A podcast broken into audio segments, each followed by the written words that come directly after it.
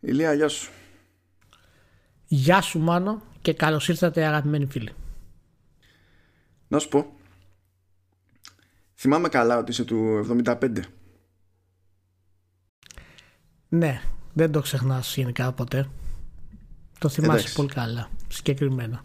Οπότε νομίζω ότι έρχεται και δένει όλο ότι είμαστε στο Vertical Slice του νούμερο 75 Όντως και έχω και το σωστό τίτλο στο κομματάκι που κάνω ρεκόρντ.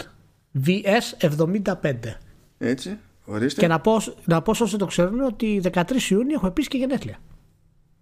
επειδή ω ως γνωστόν οποιοδήποτε ακροατής περιμένει πώς και πώς να, να σου κάνει δώρο να περιμένει και σου λέει πότε θα του το στείλω να μην ξέρω να μην Περιμένω- να ενημερωθώ να- περιμένω χρόνια πολλά να μου πούνε, δεν κατάλαβα.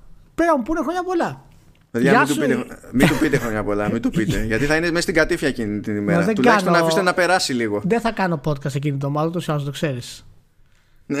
Είναι- Θα είμαστε- την πληρώσω και εγώ δηλαδή. Είμαστε, ε, ναι, εκεί- ε, είσαι συνεργάτης σε όλα ή είσαι τίποτα, Μάνο. Σε, σε όλα είσαι μαζί.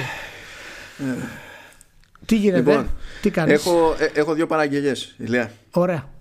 Πάμε. Ε, μου είπαν να σε ρωτήσω Ναι. Ε, όταν παίζει μάζοξη με συγγενείς αν κάθεσαι με τα ανήψια αν κάθεσαι με τους θείους. το μαλακισμένο, μαλακα. το μαλακισμένο το σαπίσω. λοιπόν, τέλος πάντων, Ε, Τέλος πάντων. ε. κάθομαι στο τραπέζι με τα ανήψια μου, όπως πρέπει. Και τους νεανίες, για να μου το καντήλι. λοιπόν, καλά, θα το πληρώσεις, πες του. Θα το πληρώσεις. Ε, ε, αυτή ήταν η πρώτη παραγγελιά. Η δεύτερη παραγγελιά δεν είναι τόσο παραγγελιά όσο δήλωση.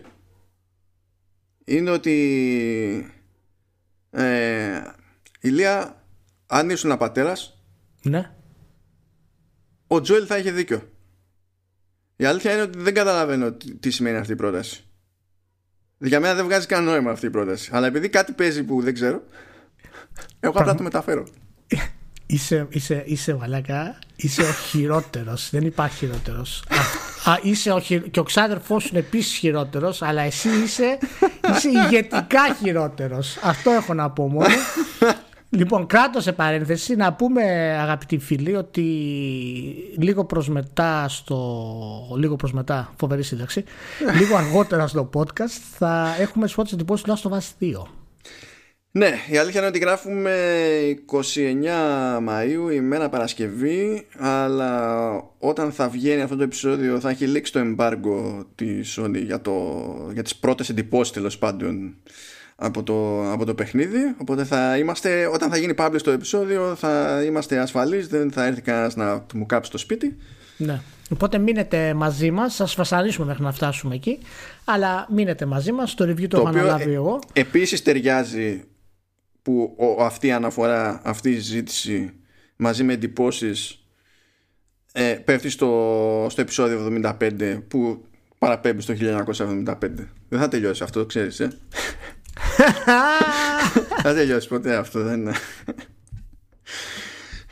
Αν, αν από κάποιο σημείο και έπειτα αγαπητοί ακροατές ξαφνικά ε, καταλήξει η μεριά του Ηλία να έχει χειρότερο ήχο είναι επειδή πάνω εκεί που θα γράφει θα έχει πατήσει stop στο rec από κάποια έκρηξη και θα έχω αναγκαστεί να χρησιμοποιήσω το backup.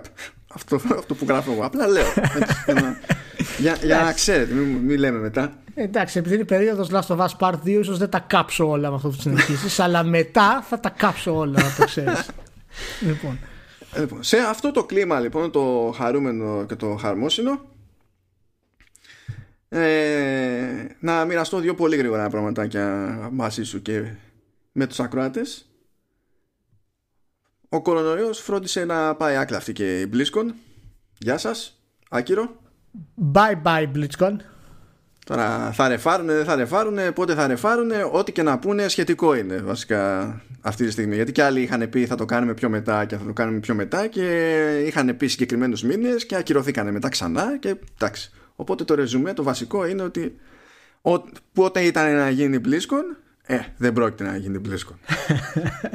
θα τι κάνουν online, έτσι. ναι, δεν θα έχουν κανέναν από κάτω. Ε, όχι. Στη θέση τους θα έκανα. Θα έκανα. Blizzard Direct, μόνο Diablo Immortals. Μόνο Diablo Immortal για να τους τρολάρει, ξέρεις. Τρίωρο ναι, ναι, το... Diablo Immortal. Για το σπάσιμο. και μετά θα έβγαζα, αφού θα, γινό, θα γινόταν η προβολή, θα έπαιρνα τα στατιστικά από, τους, από το viewership και εκεί που θα με κράζανε ότι έδειξα μόνο Diablo Immortal και όχι τίποτα άλλο, από Diablo 4 ξέρω εγώ και τέτοια, θα έβγαιναν και θα λέω ναι, αλλά οι περισσότεροι είδατε το stream από mobile. Και θα ερχόταν το τέλος. Κα, κατάρρευση, κατάρρευση. Ναι. όχι, καλά κάνει η Blizzard, εντάξει, πολύ λογικό μου φαίνεται, για να σοβαρευτούμε και λίγο. Ε, πάντα περιμένω την BlizzCon εγώ μάλλον, πλάκα πλάκα. Ποτέ δεν ε, μου αρέσουν αυτά που καταλήγει να παρουσιάσει τα τελευταία χρόνια. Αλλά για κάποιο λόγο πάντα την περιμένω για ξέρεις, αυτό το επόμενο hit που θα ξαφνικά θα το εμφανίσει και θα μείνουμε όλοι σοκαρισμένοι. Το περιμένω. Κάθε, σε κάθε BlizzCon περιμένω κάτι αντίστοιχο. Κοίτα, εγώ να σου πω πιο πολύ περίμενα την παρουσία της ε, Gamescom γιατί κάποιες χρονιές είναι εκεί πέρα και έχει η παρουσία της προκοπής και για κόσμο και, ναι. για, και για press δηλαδή έχει δουλειά να κάνεις και πράγματα να καλύψεις γιατί συνήθως είναι σώ οι, οι συνεντεύξεις που μου λαχαίνουν αλλά κυρίως, κυρίως όταν έχει κάποια μάζοξη σε ξέρω εγώ ας το πούμε αμφιθέατρο για παρουσίαση και πάνελ και τα λοιπά. Πίσω από τα τελευταία καθίσματα έχει κάτι τραπεζάκια και πάνω στα τραπεζάκια έχει στην ουσία αυτό που λέμε μπόμπες στα πάρτι ναι. με σαλάμι αέρος προκοπής. Είναι από τις λίγες φορές που έχω την ευκαιρία να καθίσω και δεν κάθομαι να πω τώρα που είπε σαλάμι αέρο, έχω την τύχη εδώ να είμαι σε, χώρες, σε χώρα μάλλον η οποία φημίζεται για τα σαλάμια αέρο της και είναι συγγενής πολύ κοντά με σουηδικά σαλάμια αέρο και γερμανικά βέβαια, έρχονται συχνά στα καταστήματα και καταλαβαίνεις ότι είναι hardcore, έτσι. Μιλάμε για σωστό πράγμα τώρα. Ε, ναι, ναι. Λιγουρεύτηκα λίγο, αλλά τέλος πάντων. Λοιπόν, για, για να προχωρήσουμε. μπράβο, πάμε, μπράβο, ωραία. Πάμε λοιπόν και με αυτό. Έχω άλλο ένα χαρμόσυνο γεγονότο. Για πες μου, για πες μου μάλλον. Θυμάσαι που λέγαμε και μας φαινόταν αστείο, συγκλονιστικό από στιγμή στη στιγμή ταυτίζονταν για αυτά τα δύο με κάποιο μαγικό τρόπο που θα γίνει ταινία το Borderlands και θα σκηνοθετήσει ο Eli Roth. Ναι, ναι. Το είχαμε αναφέρει ως ένα γεγονός που πιθανά θα το καταφέρει ο, ο φίλος μας. ναι.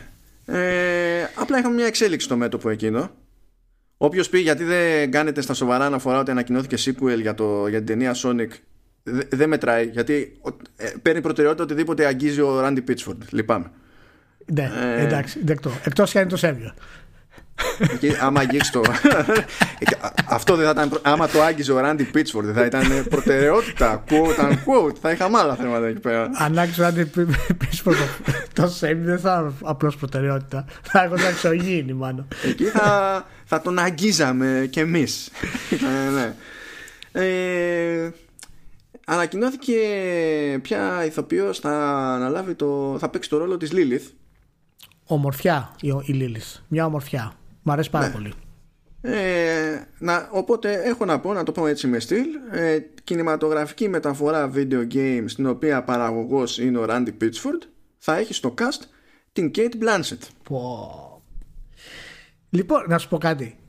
Θύμισέ μου ξανά γιατί ο Ράντι Πίτσφορντ δεν είναι CEO σε κάποια εταιρεία σαν τη Microsoft και την Google. Ο τύπος είναι ο ηγέτης των πωλήσεων.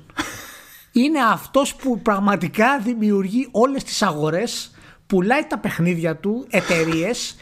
δηλαδή είναι ανεπανάληπτος. Και τώρα φέρνει την Kate Blanchett εσύ σε ταινία για το Borderlands. Είναι καταπληκτικός ο άνθρωπος. Είναι βέβαια και απαράδεκτος, αλλά στο κομμάτι του, σε αυτό που ξέρει να κάνει, είναι, είναι φοβερός, έτσι. Οι χαρακτηρισμοί λειτουργούν ποικιλοτρόπως. Είναι καταπληκτικός, είναι απαράδεκτος, είναι απαράδεκτα καταπληκτικός, είναι καταπληκτικά απαράδεκτος. Ό,τι και, ό,τι και να πεις λειτουργεί, βγαίνει. Έχει Μα είναι, είναι. Αν το πιάσεις από τα επιχειρηματικά του και το τρόπο που σχεδιάζει τα παιχνίδια και πώς τα εκμεταλλεύεται και τα εργασιακά, είναι απαράδεκτος. Αν το πιάσεις από το πώς όλα αυτά μαζί τα πουλάει, είναι τρομερός. Τώρα με την ταινία είναι καταπληκτικά απαράδεκτος τρομερός. Δεν υπάρχει άλλο δηλαδή να, να πεις. Μπράβο, να ολοκληρωθεί η προσβολή έτσι να θυμίσουμε ότι ποιος η Λάι Roth και ακόμα και η Blanchett είπαμε ότι η script είναι από τον creator του τηλεοπτικού Τσερνόμπιλ. Ναι. Δεν υπάρχει καμία λογική πουθενά. Γι' αυτό επανερχόμαστε σε αυτό το θέμα γιατί όσο πάει και δίνει το, και, το πράγμα. Και μ' αρέσει το μεταξύ η Blanchett και η Lilith. Μ' αρέσει. Έχει αυτό το τσαγανό, έχει αυτή τη σεξουαλικότητα. Ε, μου αρέσει, μου αρέσει η επιλογή αυτή. Εμένα η Blanchett μου αρέσει για οτιδήποτε. Καλά, η Blanchett δεν έχει ε, σημασία. Είμαι μονοκόμματος άνθρωπος. Η Blanchett είναι σαν το Μακέλεν. Μπορεί να τη βάλεις να σου απαγγείλει το σπιρτόκουτο και θα, θα, θα, θα πάθεις σοκ. My point exactly. ναι, δεν. Διαβάσει τις οδηγίες Κατσαριδοκτόνο. Θα είναι ό,τι καλύτερο έχεις ακούσει τον τελευταίο χρόνο, ας πούμε, και, και από τους δύο. Ωραία, ωραία. Ωραία είναι αυτά, μου αρέσει. Next up, γιατί έτσι κι αλλιώς έχετε αντιληφθεί ότι ξεκινάμε έτσι με ένα κομικό σερί. Κανένα κομικό σερί δεν μπορεί να φτάσει στη φυσική του κατάληξη χωρίς να κάνει μία στάση από την Tencent. Νομίζω το έχουμε αποσαφηνίσει αυτό μετά από το, τόσα επεισόδια Vertical Slice. Η Tencent αγόρασε το 20% της Ιαπωνικής Marvelous. Γιατί, γιατί μπορούμε; Μπορούμε. Γιατί δεν κάνουμε τίποτα άλλο προφανώς. Είναι, αγοράζουμε 20% από την Platinum, αγοράζουμε 20% από τη Marvelous, αγοράζουμε 20% από κάτι άλλο, παίρνουμε το 40, πόσο, 40 τι είναι από την Epic. Τι να γίνει; Δηλαδή θα πας στη λαϊκή. Θα δεις, ωραία πορτοκάλια. Θα πεις θα πάρω πορτοκάλια.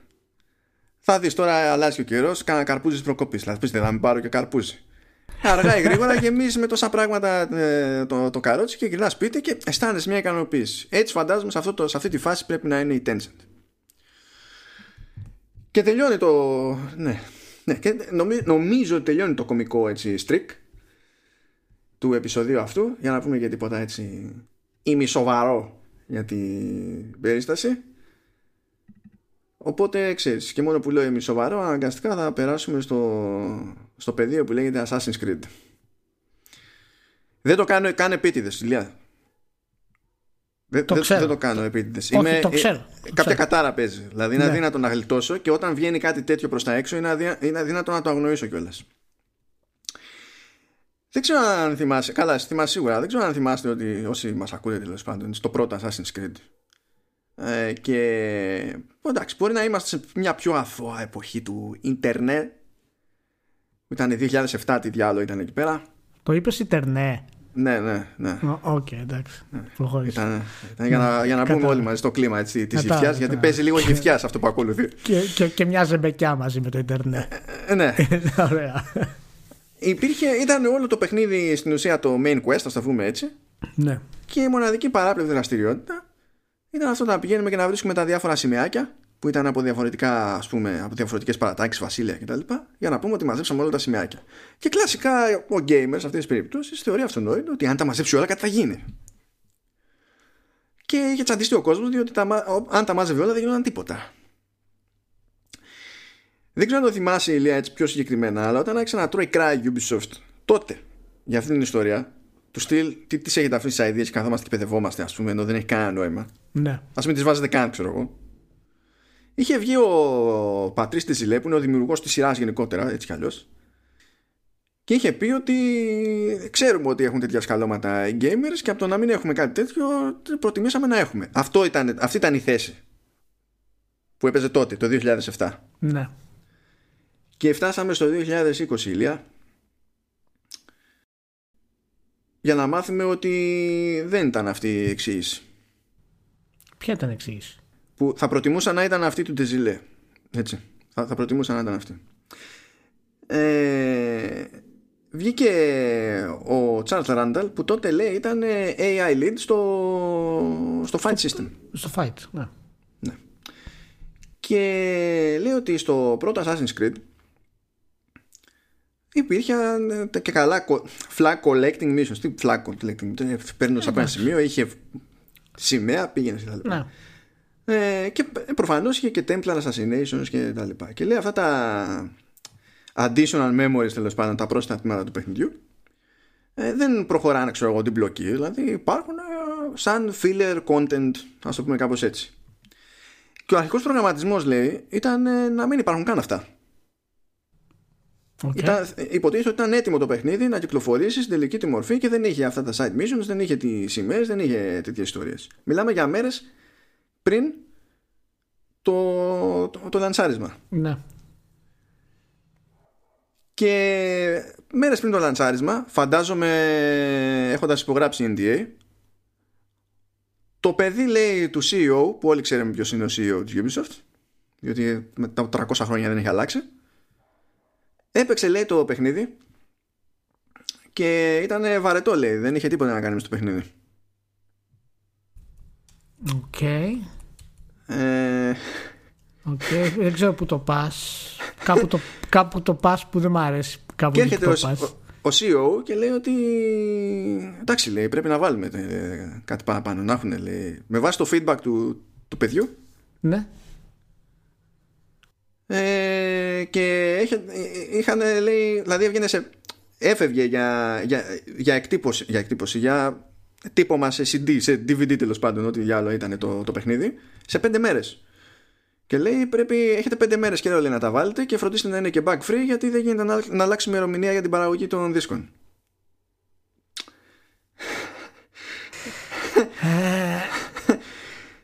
ε,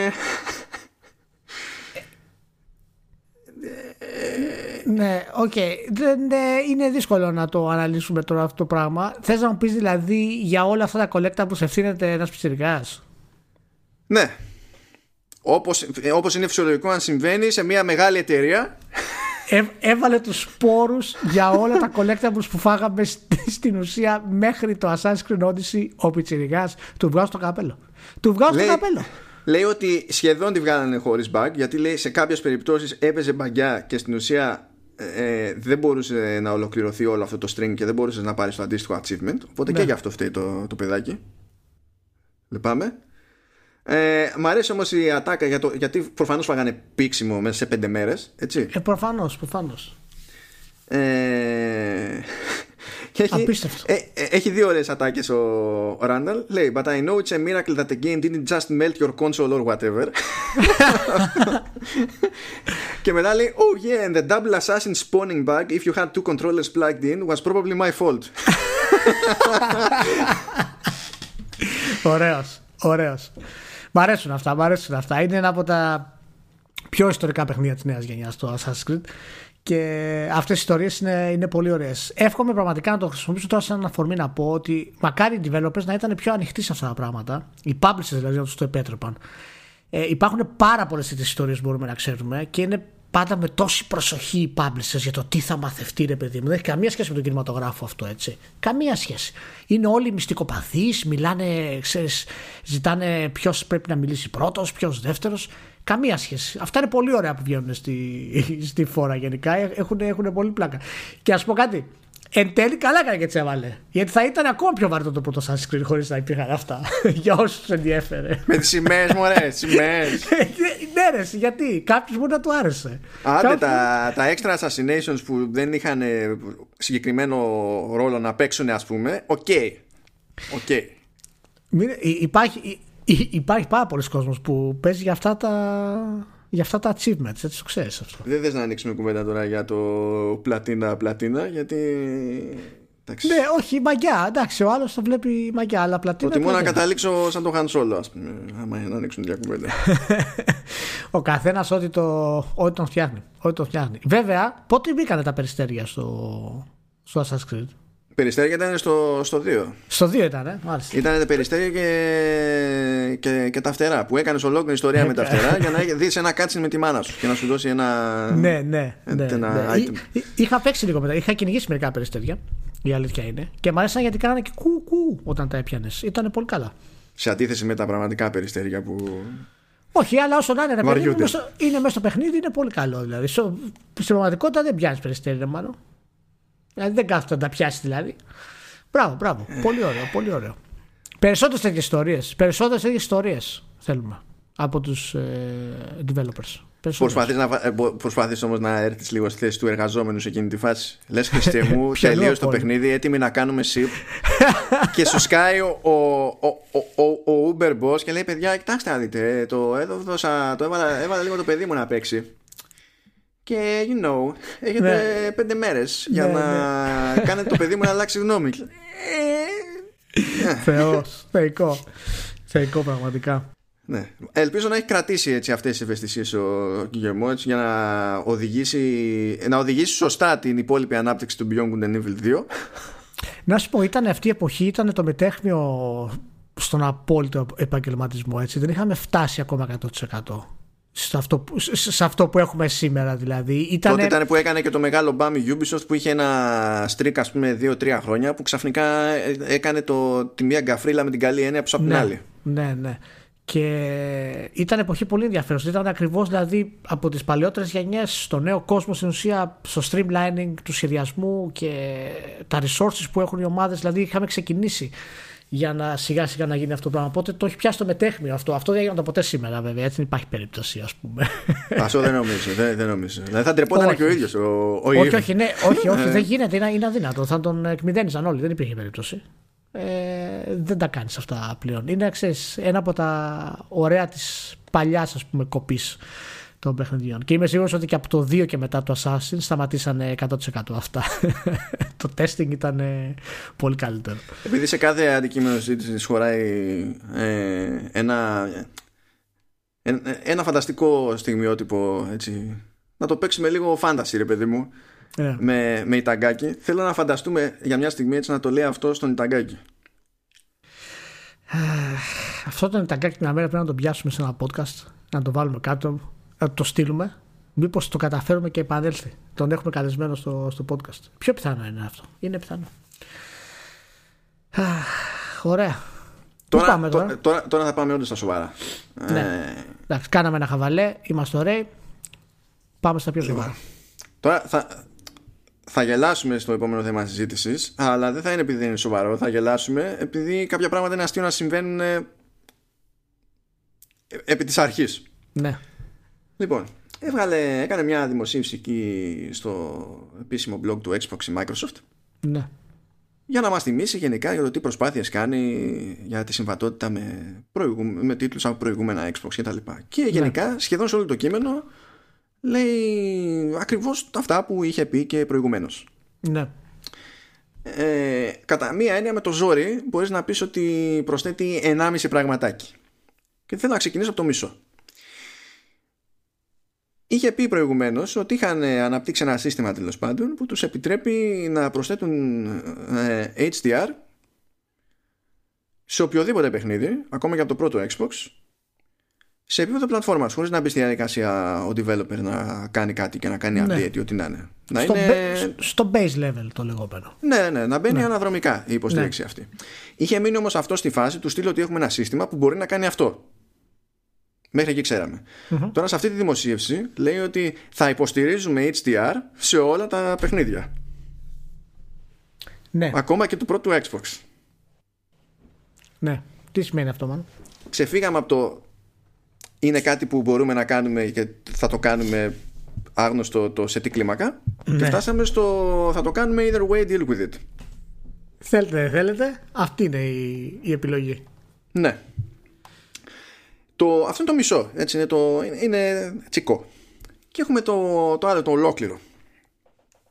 Λέει λοιπόν ότι όπως είχαμε κάνει μια μόντα εκεί και είχαμε μια, αναπτύξαμε μια τεχνική α για να ανεβάζουμε την ανάλυση σε παιχνίδια που δεν ήταν φτιαγμένα τέλος πάντων ώστε σε επίπεδο κώδικα να υποστηρίζουν κάποιες αναλύσεις Ναι. πάνω από το, ένα φυσικό τους όριο και το είχαμε κάνει αυτό λέει, για το Xbox One X. Είχαμε μία μέθοδο συγκεκριμένη και έτσι κάποια παιχνίδια μπορούσαμε να τα, ε, να τα στέλνουμε αλλού για αλλού σε σχέση με το γιατί φτιάχτηκαν. OK, OK. Θα συνεχίσουμε λέει, να το κάνουμε αυτό στο Series X αφού έτσι κι αλλιώς η δουλειά έχει γίνει. Πάρα πολύ ωραία. Αλλά αναπτύξαμε μία μέθοδο για να κάνουμε κάτι ανάλογο λέει με το frame rate. και λένε το εξής. Λέει, αν ένα παιχνίδι έχει φτιαχτεί για να τρέξει στα 30 frames, αν μπούμε στη διαδικασία να το πειράξουμε εμείς, τύπου πώς είναι τα X Enhanced, δεν λέμε Ναι. ότι θα γίνεται ντε και καλά στον αυτόματο δηλαδή αυτό, σε κάποιους τίτλους θα γίνει αυτό. Λέει, αν ήταν για 30 frames, θα μπορούμε να το κάνουμε να τρέξει στα 60 frames. Και για να, για να τερματιστεί η κατάσταση. Λέει και αν ήταν φτιαγμένο να τρέξει στα 60 frames, μπορούμε να το ανεβάσουμε στα 120. Α, ναι. Να σου πω. Πρέπει να τρο, τρολάρει. Στο... Λοιπόν, χρειάζεται, χρειάζεται μια επεξήγηση στην όλη κατάσταση. Καταρχάς, πρέπει να επιβεβαιώσουμε ότι αυτό που λέει είναι πραγματικό. Έτσι.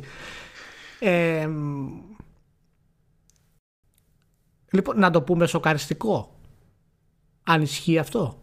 Ε, θα είναι σοκαριστικό in more ways than one, διότι θα υπάρχει ένα ενδεχόμενο να πιάσουμε ένα τίτλο του πρώτου Xbox που για κάποιο λόγο έτρεχε στα 60 frames να μπορεί το μηχάνημα να το ανεβάσει στα 120 frames και επειδή δεν έχουμε σύγχρονη τηλεόραση με HDMI 2.1 να πει μπορούμε να το, να το δούμε και να την πατάμε σε τίτλο του πρωτότυπου Xbox να έχει ταβάνι, να κόβει στα 60 η τηλεόραση Λοιπόν, να σου πω τώρα, αυτό κατά πόσο είναι ρεαλιστικό ρεμάνο να γίνει αυτό το πράγμα; Δηλαδή... Κοίτα, επειδή μιλάμε για νέο, νέα πατέντα πάλι που είναι δική τους σε αυτό το στάδιο δεν ξέρεις. Όπως όταν σου λέγανε ότι βρήκαμε μηχανισμό που μπορεί να κάνει override τέλος πάντων τα φυσικά όρια του, της, του, του, παιχνιδιού σε επίπεδο ανάλυσης και να το κάνει να έχει σταθερή απόδοση σε 4K ενώ δεν φτιάχτηκε ποτέ για 4K, ξέρω εγώ. Μέχρι να το δούμε δεν ήξερε κανένας και μετά ναι. μάθαμε. Έχει πλέον ένα track record που ξέρεις, σου λέει ότι όταν λέει κάτι τέτοια μάλλον ισχύουν. Οπότε δεν μπορείς να ξεκινήσεις και να λες ότι α, μάλλον είναι φουμάρο. Εντάξει, το θέμα είναι σε ποια παιχνίδια ξέρεις, θα κάνουν τον κόπο να τα πειράξουν λίγο παραπάνω, ρε παιδί μου. Γιατί αυτό δεν θα ισχύει παντού. Όπως δεν ισχύει και το. Σίγουρα, τσιτώνονται όλα σε 4K.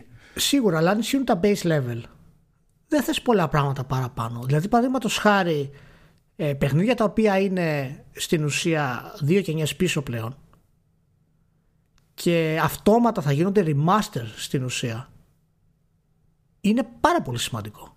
Δηλαδή αν είναι να, αν είναι να παίξει ο Jade Empire ας πούμε ξανά με HDR και στα 60 frames και σε 4K το παιχνίδι αποκτά άλλη ζωή. Ναι, υπάρχει ελπίδα. Έτσι, δηλαδή το, το art θα, αναδείχνει, θα αναδεικνύεται πολύ καλύτερο. Ε, ακόμα και το Gears ας πούμε το πρώτο ε, που ήταν στο, στο 360 θα δείξει κάτι τελείως διαφορετικό ας πούμε από τα 720p. Που αυτό το είχαν πειράξει, ήταν X-Enhanced και η διαφορά ναι, ναι. ήταν μεγάλη πραγματικά μου κάνει φοβερή εντύπωση γιατί πάρα πολλά παλιά παιχνίδια θα αποκτήσουν νέα πνοήρεση. Νομίζω ότι αυτό είναι η μεγαλύτερη εξυπηρέτηση για τη μεγάλη εικόνα τουλάχιστον στου, ναι. σε publishers και developers παρά σε χρήστες διότι ο, ο gamer αν έχει παίξει ένα παιχνίδι που του έχει βγάλει τα μάτια μπορεί να το βάλει λίγο για να δει αν είναι πιο ωραίο ναι. αλλά ναι, ξέρεις, δεν υπάρχουν άπειρες πιθανότητες τέλος πάντων να πει Α το ξαναπέξω από την αρχή ναι. για αυτό το λόγο. Ναι. Εκτός αν είναι από κάποια σειρά που έχει καημό, κάποιο παιχνίδι συγκεκριμένο κτλ. Ναι, ναι, ναι. Ο publisher όμως, χωρίς να κάνει τίποτα από τη δική του την πάντα, τίποτα, είναι σαν να του χαρίζει κάποιος μια remastered εκδοχή του παιχνιδιού του που εκείνος έχει το περιθώριο να συνεχίσει να την πουλάει στο store. Ναι και έτσι αποκτά το περιθώριο να, να, να το προτείνει στον καταναλωτή ως ενδεχόμενη ξέρεις, πρόταση αγοράς στα σοβαρά. Αυτό μας γυρίζει στο λεγόμενο συζήτηση που κάνουμε γενικά για τα remakes και τα remaster. Ε, αυτός είναι ένας από τους τρόπους που εγώ είμαι υπέρ για τα remaster. Ε, φυσικά για τα remaster γενικά είμαι υπέρ. Αλλά σε επίπεδο τέτοιο ίσως πολλοί publisher να πούνε ότι παιχνίδια ας πούμε όπως είναι παραδείγματος χάρη το KOTOR όπως είναι ξέρω εγώ το Jade Empire όπως είναι το Project Gotham Racing ε, τα οποία έχουν εξαιρετικό art για την εποχή τους ήταν, είχαν φοβερά γραφικά ας πούμε ε, αυτόματα ο publisher θα κάνει remaster. Λυπάμαι, αυτόματα... που, λυπάμαι που θυμήθηκε συγγνώμη αυτή τη φουρνιά που είναι σχετικά πρώιμη τίτλοι ε, από την κάθε μπάντα τους. Ναι, ναι αυτούς, ε, ναι. και ε, θίγομαι λίγο που δεν είπες κάμεο. Απλά αυτό. Εντάξει, εντάξει, δεκτό, δεκτό. Υπό αυτή τη λογική θα πούμε εντάξει και το κάμεο, θα βάλω και το Fable μέσα για να συμπληρώσουμε το, ναι. το κάμεο. ε, αλλά πραγματικά ε, θα είναι φοβερό αυτοί οι τίτλοι στην ουσία να τους περνάει ο publisher ένα νέο χέρι χωρίς να κάνει τίποτα και ίσως ανοίξει και έτσι και τις πόρτες στο publisher να πει παιδιά εφόσον έκανε το παιχνίδι η Microsoft μας ωφέλησε τόσο πολύ, θα του πετάξουμε ένα πατσάκι, να του φτιάξουμε ένα-δύο πραγματάκια στο χειρισμό. Π.χ. Να διορθώσουμε ένα-δύο μπαγκάκια που είχε τότε. Δηλαδή, το έξτρα κόστος σε αυτό το πράγμα θα είναι αμεληταίο. Από το να το ξεκινήσει ολόκληρο publisher, να το προμοτάρει ξανά να το διαθέσει στο κατάστημα προσφορές, ιστορίες δεν ξέρω είναι, είναι, είναι εντυπωσιακό είναι πραγματικά εντυπωσιακό έτσι για να καταλάβουμε τι, ότι αυτή είναι παροχή της προκοπής είτε για την επιχείρηση είτε για τον καταναλωτή απλά να θυμίσουμε ότι κατάφερε να βγει Definitive Edition του Mafia 3 και να παίζει μπαγκιά και να ε, μην κάνει τίποτα επιπλέον σε PS4 Pro και Xbox One X και να πρέπει να το διορθώσει κατόπιν εορτής η Take Two. Ναι. που κάνανε η κυκλοφορία που έγινε επί τούτου έτσι. Και έπαιξε fail. Και έρχεται η Microsoft και σου λέει ότι αυτά εκεί άσε άσε. Κανονίζω εγώ. Φοβερή φοβερή. Μπράβο. Ένα ακόμα πραγματάκι που συνεχίζει τη, την πορεία της για το Series X να το κάνει στην ουσία την απόλυτη κονσόλα με απίστευτο backlog. Και όσο και αν είναι λίγο έτσι ομιχλώδες η αξία του backwards compatibility για μένα ε, σίγουρα παίζει ρόλο. Και τα remaster θα είναι ένα ακόμα ατού το οποίο Sony δεν θα μπορέσει να το έχει με αυτόν τον τρόπο. Η Sony δεν φαίνεται να είναι. Βασικά δεν φαίνεται, ακόμα και από το σχεδιασμό του μηχανήματος, δεν φαίνεται να είναι σε, σε δρόμο που να στοχεύει σε κάτι τόσο ναι. Και δεν ενδιαφέρεται να το, να το κάνει και δεν έχει κατά βάση πιθανότητα και την ικανότητα στο software να προχωρήσει σε τέτοια διαδικασία. Ε, μόνο και μόνο το testing που θα χρειαστεί είναι εξωφρενικό έτσι. Χρειάζεται δηλαδή ομάδες ολόκληρες για να τεστάρουν ε, τα παιχνίδια. Γιατί αυτό αυτή, τα αυτή θα... τύπη, έτσι. Η Microsoft ναι. λέει έχουμε αφιερώσει για αυτή την περίπτωση με το Series X λέει 100.000 ώρες gameplay, ναι, game testing και, και δεν λένε θα υποστηρίζουν κάποιοι τίτλοι. Λέει όλοι οι τίτλοι ναι, ναι, ναι. Αυτό, που τρέχανε μόνο... στο One ναι. Τρομερό. Θα τρέχανε στο Series X και λέει και το άλλο. Εκεί που είχε πει ότι λόγω του ότι θέλουμε να εξασφαλίσουμε ότι όλοι οι τίτλοι θα λειτουργούν όπως πρέπει στο Series X ε, θα σταματήσουμε να προσθέτουμε και άλλους τίτλους στη λίστα που υποστηρίζονται από τα παλιά τέλος πάντων. Και τώρα που το βγάλανε αυτό από τη μέση, σε αυτή τη δημοσίευση λένε ότι δεχόμαστε προτάσεις για τίτλους που θέλετε να υποστηριχθούν και δεν, είναι, δεν έχουν ήδη υποστήριξη. Δηλαδή θα πάνε να συνεχίσουν οι τύποι εκεί. Ναι. Όχι, όχι, είναι φανερό ότι πάει να γίνει έτσι. Είναι, είναι φανερό. Μπράβο τους. Μπράβο τους. Είναι. Πάνε να αποκτήσουν τη δική τους ταυτότητα. Για πρώτη φορά πάνε να αποκτήσουν μια ταυτότητα που έχουν μόνο αυτοί. Δηλαδή όπως είναι η Nintendo, η, Sony, η Microsoft πάει να αποκτήσει ακριβώς αυτό το πράγμα. Η Sony την έχει τη, τη δική της. Ναι. Ίσως, θα είναι, ίσως θα είναι η πρώτη γενιά που πραγματικά και τα τρία μηχανήματα θα είναι τόσο διαφορετικά ε, που θα έχει νόημα στην ουσία να απολαύσεις και τα τρία ξέρεις το ίδιο. Ναι, ναι, ναι. Θυμήθηκα ένα σχόλιο που είχα κάνει στο πρώτο σχετικό whatever τέλος πάντων που έλεγα ότι ε, ό,τι έχει προκύψει μέχρι τώρα ως hardware είναι καλή φάση ως hardware, ναι ισχύεις, ξέρω εγώ, ταχύτητες, ιστορίες κτλ. Αλλά αυτό που φαίνεται μακράν να έχει μεγαλύτερο ενδιαφέρον είναι το ως προς τι διαφέρει η κάθε προσέγγιση. Ναι. Παρότι χρησιμοποιούν σε βασικό επίπεδο τα ίδια ας πούμε δομικά υλικά ρε παιδί μου. Ίδιες αρχιτεκτονικές, ίδιοι προμηθευτές και τέλος πάντων θα κινηθεί σε κάποιο όριο.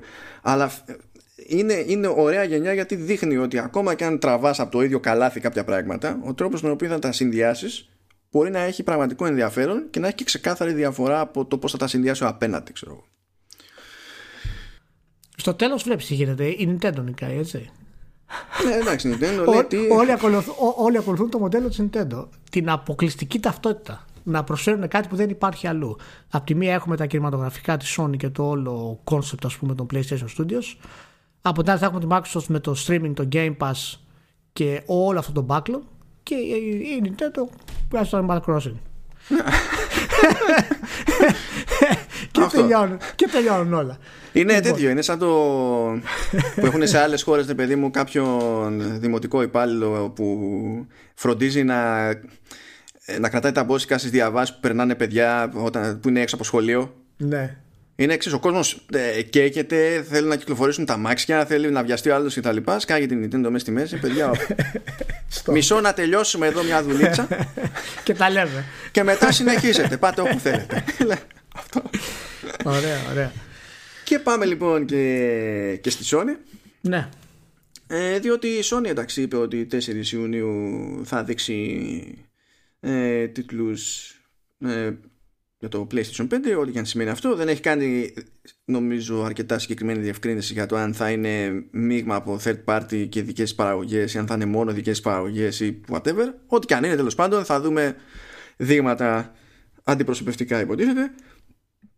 Που να μην είναι tech demo. Ναι. Θα βοηθήσει, φαντάζομαι. Θα είναι καλό. Ε, αλλά μέσα σε όλα τέλος πάντων προέκυψε και μια ε, δήλωση νομίζω από τον Jim Ryan αν θυμάμαι καλά ναι. ε, λέει λοιπόν ε, ο οποίος για όποιον δεν θυμάται είναι, είναι επικεφαλής του PlayStation γενικά δηλαδή έτσι κι ε, βασικά CEO της Sony Interactive Entertainment οπότε Same thing, same difference. Και λέει λοιπόν ότι η Sony δεν έχει κανένα σκοπό και ενδιαφέρον να κάνει τους τίτλους που αναπτύσσει για PlayStation 5 συμβατούς με το PlayStation 4. Το οποίο... Ναι, πες, α, πες. αυτό είπε το ανάποδο. Αυτό είπε. Μάλιστα. Λέει no interest in making its PS5 games compatible with the PS4. Οπότε αυτό που λέει σε αυτή την περίπτωση η Sony είναι ότι όταν θα λέω ότι αυτό το παιχνίδι θα βγει σε PS5 δεν θα βγαίνει σε PS4. Για να ξέρουμε τι σημαίνει προχωρώντας. Αυτή η δήλωση είναι λίγο μαγική. Πρώτον, είναι κατανοητή διότι θα δώσει το περιθώριο στις ομάδες της να κάνουν κάποια πράγματα με τη μία στην κονσόλα που υπό άλλες συνθήκες θα έπρεπε να καθυστερήσουν παραπάνω για να τα κάνουν, αν είχαν να εξυπηρετήσουν και τις δύο πάντε. Αυτό είναι ναι. κατανοητό. Είναι λίγο μαγική η δήλωση αυτή όμως, διότι αναμενόμενα, γιατί κανένας θέση του δεν θα μπορούσε να, να το αγνοήσει αυτό το πράγμα, λέει ότι θα συνεχίσουμε να στηρίζουμε το PS4.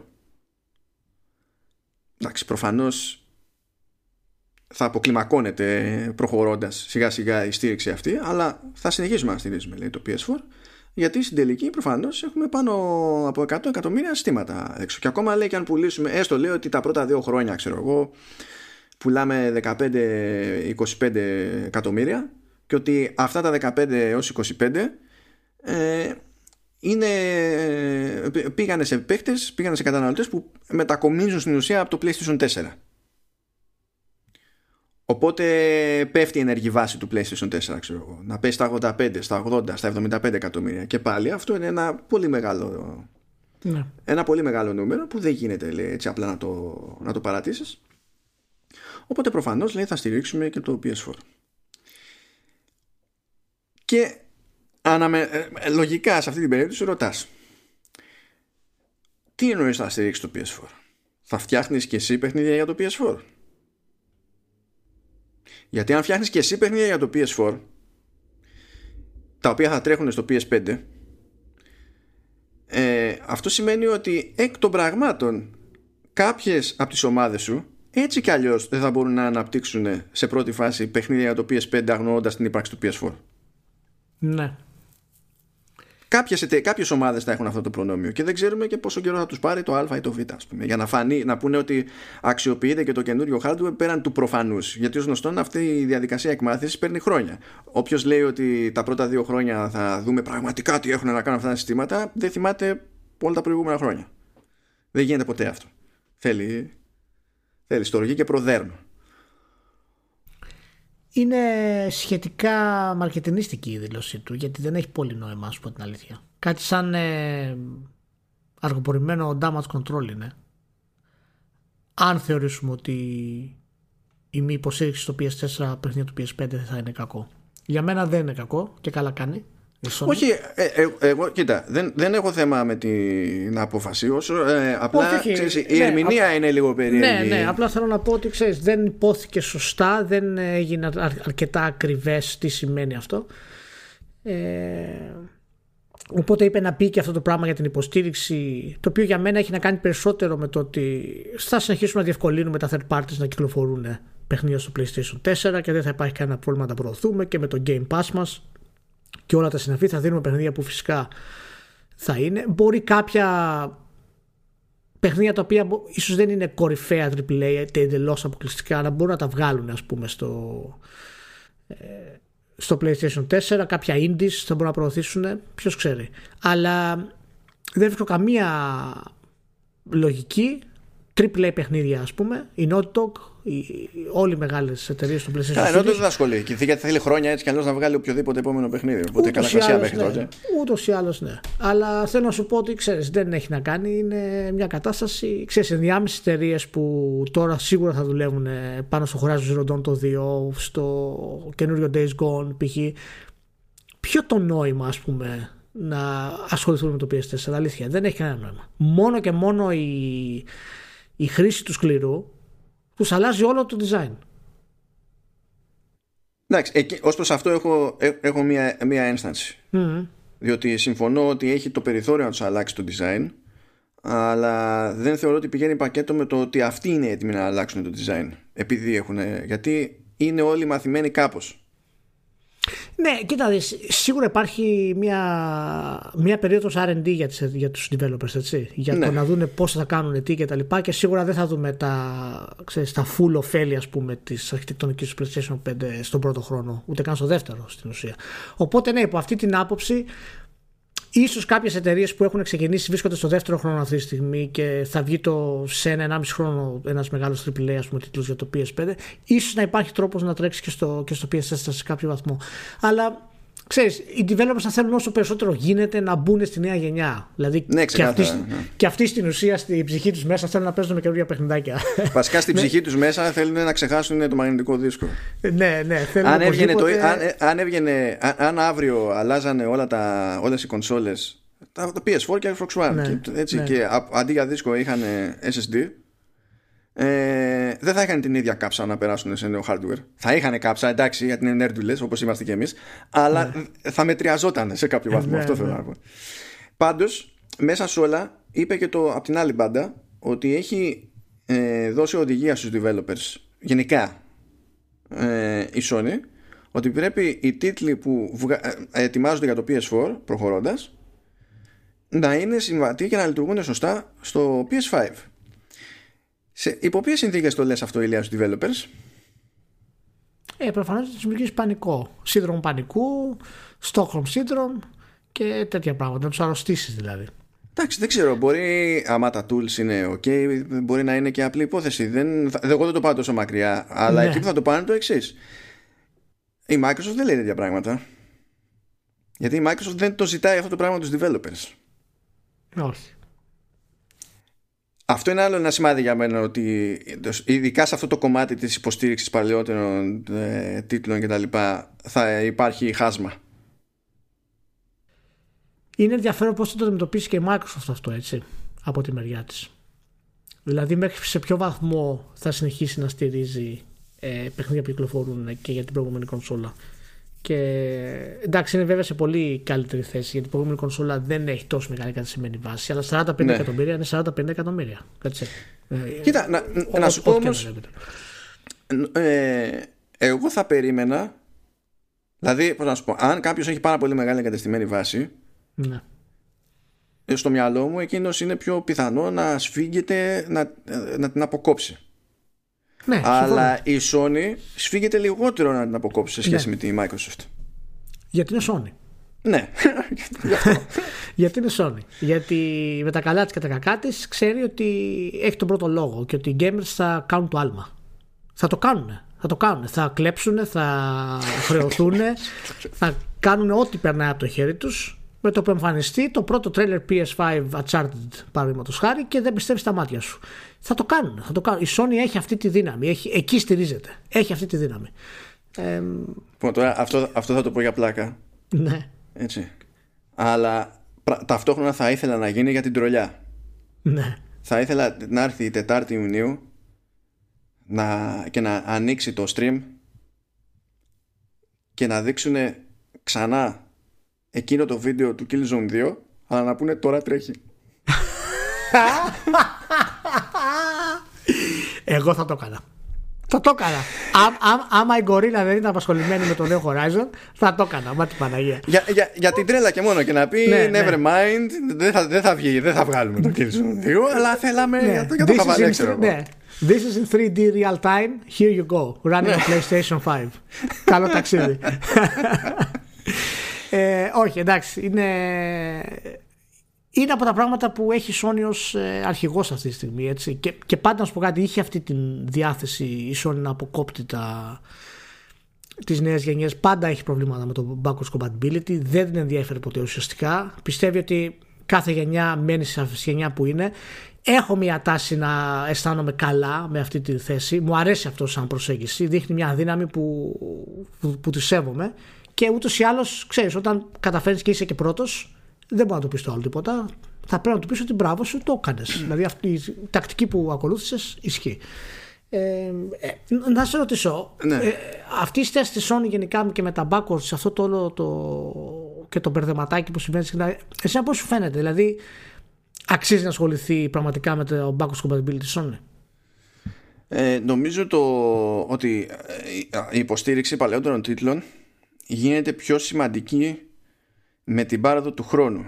Ναι. Όχι για τους τίτλους από τρεις γενιές πίσω, αλλά για τους τίτλους από μια και δύο γενιές πίσω. Διότι ε, στην εποχή του, του PS3 ες, το να σου δώσει το περιθώριο η κονσόλα να παίξει παιχνίδι του PS1 δεν ήταν για να πετάς τη σκούφια σου. Όχι, μα ήταν και πολύ δύσκολο αρχιτεκτονικά να γίνει έτσι. Ήταν Βρε, ολόκληρη πες, διαδικασία. πες ότι ήταν εύκολο. Οι πιθανότητες να πεις: Ωρε φίλε, κάτσε εκεί πέρα να παίξεις τα σοβαρά. Θα ήταν δύο παιχνίδια, ξέρω εγώ, με τα οποία είχε τον απόλυτο καημό. Το ένα θα ήταν Final Fantasy VII Ναι. και το άλλο θα ήταν Ballater. Αυτό, μέ- τε- ε, μέχρι εκεί. Τώρα όμως, ε, όσο πάει το πράγμα, ε, σκέψου, να το πούμε, να το ξεφτυλίσουμε τελείως. Σκέψου PlayStation 6, σου λέω εγώ. Στην εποχή του PlayStation 6, το The Last of Us Part 2 του PlayStation 4 δεν θα λες άμα το βάλω θα ξενερώσω. Θα υπάρχει διαφορά ρε παιδί μου, εντάξει θα έχουν προχωρήσει τα πράγματα. Αλλά δεν θα, ε, ε, με την ίδια λογική που όταν θα, θα βάλεις, θα πατήσεις όλα τα κουμπιά. Όταν θα βάλεις τον ονό, δεν θα πεις πω πω κοίταξε να δεις, έχει, έχει πολύ κόκο το φιλ, πολύ κόκο. Τραγωδία, τραγωδία. Δεν δέχομαι εγώ αυτά τα πράγματα. Ναι, ναι. Ε, ε, είναι επειδή αλλάζουν οι αποστάσεις και το τι θεωρείς ότι τρώγεται και για ποιο λόγο θεωρείς ότι τρώγεται ε, νομίζω ότι προχωρώντας είναι που γίνεται πιο σημαντική η υπόθεση καθώς μένουν ακόμα πιο πίσω οι πραγματικά παλιοί τίτλοι και οι πραγματικά έτσι πρώιμες γενιές ειδικά της Ναι. εποχής του 3D Ναι. Ε, μ, νομίζω ότι συμφωνώ γενικά, έτσι όπως το λες. Και, δηλαδή ο, ο παράγοντας του χρόνου παίζει σημαντικό ρόλο για μένα, εξού και η διάθεσή μου για τα remaster και λίγο βελτίωση χειρισμού για να μπορεί να παίξει κλασικούς τίτλους χωρίς να αλλάζει την ουσία τους. Και πιστεύω ότι γενικά η Sony δεν ασχολήθηκε πολύ με αυτό. Δηλαδή κάθε της κονσόλα ήταν αρχιτεκτονικά σχετικά πολύ περίεργη σε σχέση με την προηγούμενη. Και έτσι δεν επέτρεπε αυτό το πράγμα. Δηλαδή θυμάσαι που λέγανε θα μπει ολόκληρο emulation PlayStation 2 μέσα στο PlayStation 3 για να μπορεί να τρέξει PlayStation 2 παιχνίδια ε, όταν ακούγονταν για το backwards compatibility. Δεν την είχε ενδιαφέρει ποτέ. Αλλά εάν τώρα η Sony παραδείγματος χάρη καταφέρει και κάνει κάτι π.χ. και εδώ είναι και ο παράγοντας χρόνου που είπες και μπορώ να παίξω το ICO σε 4K με πολύ ψηλότερη ποιότητα ήχου και HDR 60 fps δεν νομίζω ότι Ε, θα- HDR θα κάνει θαύματα σε αυτό το παιχνίδι. Έτσι. Και Μπράβο. να βαρέσει και Δεν ένα νομίζω- force anisotropic να καθαρίσει Ναι. λίγο εκεί πέρα η θολούρα και τέτοια. Ναι. Δεν νομίζω ότι θα είχα κανένα πρόβλημα και θα το αγόραζα προσωπικά. Και είναι ο παράγοντας χρόνου ακριβώς που είπες. Τώρα, ας πούμε, επειδή έχεις αυτή την τεχνολογική δυνατότητα, οι τίτλοι του τότε πραγματικά μπορούν να αναδειχτούν εύκολα πολύ καλύτερα. Τώρα, ίσως να είχε περισσότερο νόημα από τη Sony να ασχοληθεί με κάτι τέτοιο. Από, σε σχέση με τις προηγούμενες γενιές της, ας πούμε. Ναι. Ε, νομίζω ότι θα το πάρει πιο σοβαρά προχωρώντας. Απλά Ναι. επειδή ξεκινάει τόσο πιο αργά Ναι. σε αυτή τη διαδικασία, άσχετα με το τι περιθώρια έχει να πετύχει το Α ή το Β, και μόνο που ξεκινάει τόσο πιο αργά, ναι. έστω για ένα διάστημα, θα υπάρχει απόσταση. Γιατί κάποια πράγματα θέλουν χρόνο τώρα. Όχι μόνο θέληση, ας πούμε. Σίγουρα, σίγουρα. Αυτό το μυθικό όλο το PlayStation Catalog ψηφιακό όλες τις κονσόλες της γενιάς ας πούμε παραμένει ξέρεις στο κάτι πραγματικά ουτοπικό και θα ήταν ωραίο να δούμε τη Sony να προσπαθεί να το κάνει έτσι αυτό το πράγμα. Ναι. Και μόνο και μόνο τα RPG σκέψω από την εποχή του PlayStation 1 καθαρισμένα και ε, με ωραίες αναλύσεις και την ανάδειξη του Art ας πούμε θα ήταν πολύ ευχάριστο, πολύ ευχάριστο. Θα γίνει, θα γίνει, κάποια στιγμή θα γίνει, ας είμαστε αισιόδοξοι από αυτό. Κάποια στιγμή θα γίνει. Ναι, ε, Αυτά, αυτά τα ωραία να το τραβήξουμε άλλο τώρα για θέματα backwards compatibility. Όχι, εντάξει, εντάξει. Το, το τραβήξαμε λίγο παραπάνω, συγγνώμη, τα έχουμε ξαναπεί. Καλά ήταν. Κοίτα, να σου πω ότι μπορώ να το κάνω χειρότερο, μπορώ να το κάνω χειρότερο, αλλά δεν είναι η ώρα. όχι, όχι, δεν εντάξει, μην το φτάσουμε. Α, ο, συγγνώμη, ένα τρίβια. Ναι. Που μου ήρθε καθώς μιλούσες και οριακά δεν το ξέχασα. Ναι, ναι. Ε, Ψάχνοντας πράγματα τελευταία, έπεσα πάνω σε μια πληροφορία που μάλλον ισχύει και μου έκατσε για ιστορικούς λόγους παιδί μου κάπως. Δηλαδή με, με εξέπληξε κάπως. Νομίζω ότι η γενικότερη αντίληψη για το πώς προέκυψε και ποιος έσπρωξε βασικά ποιος επινόησε και ποιος έσπρωξε τον όρο GPU είναι ότι ε, το έκανε η Nvidia. Α. Νομίζω στην εποχή που γύρισε στο branding ε, της πρώτης GeForce ας πούμε. Νομίζω ότι αυτή είναι η γενική αντίληψη. Δεν ορκίζομαι. Αυτό που δεν είχα συνειδητοποιήσει και ήταν το κουφό της υπόθεσης είναι ότι πρώτον ο, ο όρος GPU είναι αρκετά παλιότερος αλλά δεν αναφερόταν σε επεξεργαστή γραφικών το G ήταν άλλο πράγμα δεν ήταν graphics. Αλλά η πρώτη φορά που αναφέρεται το G σε graphics και το όρος GPU σε επεξεργαστή γραφικών προκύπτει από την Toshiba για τον επεξεργαστή γραφικών του PS1 με άλλα λόγια το σημείο G το, το σύμπαν, το σημείο Ευχαριστώ. Oh my god. Κοίτα, ήμουν έτοιμος να τριχιάσω για την ιστορικότητα της υπόθεσης και τελικά δεν πρόλαβα. να τριχιάσω για άλλο πράγμα. Ωραίο, ωραίο μάλλον αυτό. Πολύ καλό. Πολύ, Αυτά. Πολύ, πολύ περίεργη λεπτομέρεια αυτή. Πολύ περίεργη. Ναι, ήταν ούτε καν που έψαχνα κάτι τέτοιο έτσι. Δεν θυμάμαι ναι. πώς κατέληξα εκεί, αλλά κατέληξα. Ε, ε μπορεί, μπορεί, ε, πιο πιθανό είναι να έψαχνα κάτι για, για Viking και να κατέληξα εκεί με λάθος τρόπο παρά να ξεκίνησα να ψάχνω για GPU και να βρήκα αυτή την ναι. πληροφορία. Αλλά τέλος πάντων. Μην το σχολιάσουμε πολύ αυτό. Ωραία. Και Ωραία. ήρθε η ώρα. Να, ε, και θέλω να σε ρωτήσω το εξής. Πώς θες να το πάμε, Θες να πιάσουμε πρώτα τα πράγματα που έχουν δημοσιοποιηθεί έτσι κι αλλιώς, που είναι τρία περίπου Dev Diary και το State of Play, και μετά να πιάσουμε τη δική σου την εντύπωση που έχεις βάλει και χέρι κανονικά, ή θες θέλω, να από Όχι, θέλω να ακούσω τη δική σου εντύπωση από το όλο. Ναι. Ε, για να δω πώς σου έχουν κάτσει. Εντάξει, προφανώς το βασικό είναι το state of play, αλλά και τα δύο προηγούμενα dev. Γενικά για την αίσθησή σου για το παιχνίδι, για το που πάει. Γενικά.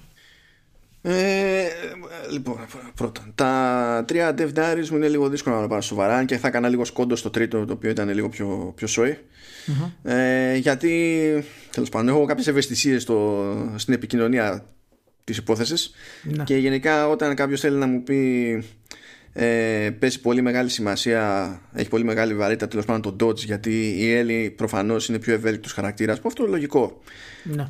Και δεν ακολουθεί ένα χαρακτηριστικό παράδειγμα του, από, το, από λούπα του συστήματος μάχης που βασίζεται, βασίζεται στο Dodge αλλά ακολουθεί κανονική εξήγηση για το τι, ε, τι σημαίνει ως έννοια το Dodge και μου εξηγεί άνθρωπος ότι α, μπορείς να πατήσεις κάτι και να αποφύγεις την, ε, την επίδεση του άλλου έχουμε φτάσει σε μια απλότητα έτσι επικοινωνίας PR που δεν θεωρώ ότι έχει λόγο ύπαρξης για τέτοια παραγωγή. Δεν νομίζω ναι. ότι κολλάει στο κοινό στο οποίο αναφέρεται ένα τέτοιο παιχνίδι.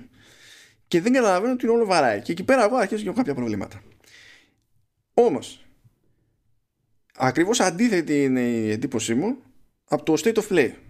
ναι. που είχε ένα κομμάτι σχεδόν περίπου δεκάλεπτο όπου ήταν στιγμιότυπα με εξήγηση από τον Dragman ε, και μετά είχε ένα μονοκόμματο κομμάτι gameplay από συγκεκριμένο στιγμιότυπο του παιχνιδιού που κάνει ό,τι μπορεί ώστε να μην ασχοληθεί καθόλου με story και θέλει να δείξει πως τέλος πάντων λειτουργεί η μάχη τουλάχιστον σε, ένα, σε μια τυπική περίσταση ναι. Ε, φαντάζομαι ναι. τέλος πάντων μέσα, ναι. μέσα στο παιχνίδι ε, να ξεκινήσουμε μερικά κλισέ ε, ένα από τα κλασικά της Naughty που δεν σταματάνε ποτέ έτσι δεν σταματά ποτέ να με εντυπωσιάζει είναι το, το πόσο rock solid φαίνονται όλα ναι Δηλαδή είσαι απόλυτα διατεθειμένος να πεις ότι εντάξει ρε παιδί μου και να πάει κάτι λίγο off, να δω ένα glitch εδώ, ένα glitch εκεί. Θα λες, δεν δε θα ενοχληθώ καν. Δεν δε με νοιάζει γιατί χαλάλη. Αλλά δεν. Ναι. Είναι αλήθεια ότι το κομμάτι αυτό που φυσικά το έχω παίξει και πάνω σε αυτό θα μιλήσουμε. Σύμφωνα με το embargo δεν μπορούμε να, μιλήσω, να μιλήσουμε για κάτι άλλο, δεν μπορώ να αναφέρω κάτι άλλο. Οπότε ναι. θα αναφέρω πάνω σε αυτά ε, που είδες και εσύ στην ουσία και που έχω παίξει βέβαια ναι. το κομμάτι αληθεύει αυτό ε, στο section τέλος πάντων το συγκεκριμένο ε, το οποίο είναι από ότι αρκετά ποικίλο στο πως ε, πλησιάζει κάποια πράγματα και τα κτίρια που μπαίνει ξεκινάει ξέρω εγώ από ε, φτάνει στο δάσος, μετά ξεκινάει, μπαίνει μέσα σε ένα κτίριο, μετά μπαίνει μέσα σε ducts. Μια στιγμούλα, σε κόβω, sorry, απλά για να ναι. προσανατολιστεί λίγο καλύτερα να να ακούει. Ναι. Στην ουσία, αυτό που μπορεί να σχολιάσει τώρα ο Ηλίας από όσο έχει παίξει, αντιστοιχεί σε αυτό το κομμάτι που έδειξε ως συνεχόμενο gameplay η Sony στο State of Play, με τη διαφορά ότι αυτό ε, που έδειξε είναι πιο κομμένο. Ναι ε, ενώ είναι μεγαλύτερη, έχει μεγαλύτερη διάρκεια σαν κομμάτι τέλος πάντων μέσα στο παιχνίδι. Και στην ουσία μόνο αυτό μπορεί να σχολιαστεί χωρίς να αγγίξουμε τίποτα σχετικό με story χαρακτήρες ούτε, ούτε ναι. ονόματα χαρακτήρων για να καταλάβετε οπότε ένα είναι σίγουρο δεν πρόκειται κανένας να πάθει ζημιά από αυτή τη ζήτηση με spoiler όχι, όχι, δεν υπάρχουν ε, spoiler, παιδιά. Απλά συζητάμε το state of play στην ουσία. Αυτό είναι η πραγματικότητα. Ναι. Απλά θα πω ότι πάνω σε αυτό που δείχνει το state of play, σε αυτό που λέει ο Μάνος αρχικά, το πρώτο κομμάτι που είναι το πόσο σφιχτά δείχνουν όλα, ε, είναι πραγματικότητα και μάλιστα επειδή αυτό το συγκεκριμένο state of play, όπως είπες, είναι κομμένο σε κομματάκια στην ουσία ε, της όλης εμπειρίας, Οπότε, ναι, στο τέλος που φτάνει στο σημείο και σημαδεύει αυτή την ε, κοπέλα ε, που σημαδεύει στο τέλος η Έλλη με το πιστόλι, αυτά τα κομμάτια είναι ε, πολύ μεγαλύτερα βέβαια στο παιχνίδι. Έτσι, δηλαδή για να φτάσεις εν τέλει σε αυτό το σημείο. Οπότε το solid αυτό κομμάτι είναι πραγματικά σήμα κατευθέν της Naughty και είναι εντυπωσιακό. Η αλήθεια είναι ότι είναι εντυπωσιακό. Δεν αισθάνεσαι ξέρεις, τουλάχιστον μιλώντας για αυτό το κομμάτι έτσι δεν μπορώ να σχολιάσω για άλλα μέρη του παιχνιδιού για αυτό το κομμάτι όμως ε, και η όλη πορεία που φτάνεις μέχρι σε αυτό το σημείο του βίντεο είναι πραγματικά εντυπωσιακό ε, μια αίσθηση που μου έμεινε που εντάξει μας είχαν προειδεάσει γι' αυτό απλά τώρα ναι. Ήταν και λίγο πιο μεγαλούτσικο το κομμάτι αυτό του gameplay. Ήταν λίγο πιο σαφές τουλάχιστον στα δικά μου τα μάτια που δεν έχω βάλει χέρι στο παιχνίδι. Ε, φτιάξτε inside joke ό,τι θέλετε για το στα δικά μου τα μάτια προχωράμε όμως. Γενικά ό,τι εχθρό είδα και στο stream στο state of play είδα ότι αποφεύγει η, η ομάδα να τον προβάλλει σαν έναν τύπο που απλά θέλει να στην πέσει Έχουν, βλέπω ότι έχει διαλόγους που είναι off screen που είναι ναι. κλασικό μπάντερ, δηλαδή ναι. φιλική συζήτηση, ξέρω εγώ, που ναι. πιο πολύ φέρνει στο. Ε, λέμε κάμια βλακία να περάσει η ώρα γιατί κάνουμε σκοπιά στο φανταριλίκι. Γιατί και εμείς είμαστε. Τι να γίνει, είμαστε ήλωτες και μας έχουν βάλει να κάνουμε βάρτια. Ισχύει. Ναι. Και ε, ε, ε, μόνο τέτοιους χαρακτήρες ένιωσα ότι πετύχε να. Παρότι ήταν εκεί πέρα στην ουσία για να τους φασλάχανο ε, είναι μέρος του, του παιχνιδιού αυτό, ειδικά και σε, και σε αυτό το κομμάτι βέβαια που, που δείχνουν. Ε, τα grants τα λεγόμενα είναι πολύ, έχουν προσωπικότητα πολύ καλύτερη από αυτή που έχουμε συνηθίσει ε, γενικά. Το, στο κομμάτι αυτό φαίνεται ε, και σίγουρα ανεβάζει την εμπειρία σε ένα επίπεδο διαφορετικό και στις μάχες από ό,τι φαίνεται και στο βίντεο είναι ακόμα πιο έξυπνοι οι εχθροί. Χρησιμοποιούν δηλαδή διάφορες, ε, διάφορους τρόπους επικοινωνίας που δεν το κάνανε πριν μέχρι τώρα. Και εντάξει δηλαδή το να παίζεις αυτό το section είναι αρκετά τρομακτικό. Το πώς δηλαδή έρχονται οι εχθροί και το πώς αντιδρούν γενικά. Δεν ξέρω αν σου άρεσε γενικά το σήμα κατά τεθέν gameplay του Last of Us του πρώτου που είναι φυσικά ξαναλλαγή αυτού stealth και action. Ε... Ναι, εμένα, ε, εμένα μου άρεσε και στο Δηλαδή η μονη ένσταση που είχα στο πρώτο ήταν σε κάποιες, περιπτώσεις, σε κάποιες περιπτώσεις το AI όταν ερχόταν κόντρα στους μηχανισμούς του stealth. Δηλαδή λειτουργούσε, ναι. λειτουργούσε, λειτουργούσε, λειτουργούσε, αλλά όταν αποφάσισε να τα σκατώσει, ε, πήγαινε κατευθείαν στην κομμωδία. Δεν ναι. γινόταν συχνά, αλλά όταν γινόταν ήταν κατευθείαν κομμωδία. Ναι. Τώρα δεν ξέρω εδώ πέρα τι παίζει ακριβώς, αλλά νομίζω έχει, βάλει, έχει αλλάξει. Δηλαδή πέρα από την ακοή, υποτίθεται ότι έχουν βάλει και τι, ας πούμε την οσμή που αφήνει η Έλλη και μπορεί να. Ο εχθρός, εσύ βλέπεις το trail όταν κάνεις χεία, αλλά ταυτόχρονα υποτίθεται ότι το αντιλαμβάνεται και ο εχθρός. Οπότε άμα παρακάτσει ένα σημείο, θα σε πάρουν χαμπάρι έτσι κι αλλιώς. Έτσι κατάλαβα ναι. δηλαδή. Ε, ναι, συμβαίνει και αυτό και και το State of Play έδειξε διάφορα όπλα της Ellie, έδειξε τα smoke bombs, ε, έδειξε το πώς οι εχθροί έχουν ας πούμε τα σκυλιά πλέον και αυτά προσθέτουν ένα άλλο κομμάτι του gameplay, συν την εξερεύνηση φυσικά που εμφανίζεται σε όλο το, το State of Play. Η εντυπώση από το κομμάτι γενικά αυτό, αυτή η αίσθηση της ροής που έχει όλο το, όλο το gameplay και ο σχεδιασμός παραμένει αναλύωτη και οι εναλλαγές μεταξύ του stealth και του action είναι ακόμα πολύ πιο ε, εμφανείς και πολύ πιο δύσκολες μάλλον. Τα κομμάτια τα συγκεκριμένα που φαίνονται στο state of play στην πραγματικότητα όταν ο παίχτης θα παίξει ε, οι περιοχές είναι τεράστιες. Δεν είναι εύκολο να γίνει κατανοητό από το βίντεο για το τι μιλάμε. Και ένα απλό κτηριάκι που φαίνεται ας πούμε και προχωράει η Έλλη στο κτίριο αυτό δεν είναι απλά ένα δωμάτιο. Είναι κανονικά κατασκευασμένο κτίριο. Ε, με, με βάση αυτό να σε ρωτήσω λίγο κάτι. Εφόσον λες ότι μια περιοχή, ακόμα και ένα κτίριο τέλος πάντων, έχει μεγάλη έκταση, έχει πράγμα να προσπελάσεις ναι. και να εξερευνήσεις κτλ. Ναι. Ε, Πήρες χαμπάρι σε αυτό το επίπεδο τέλος πάντων, να το πούμε έτσι, που είχε αυτή την άπλα.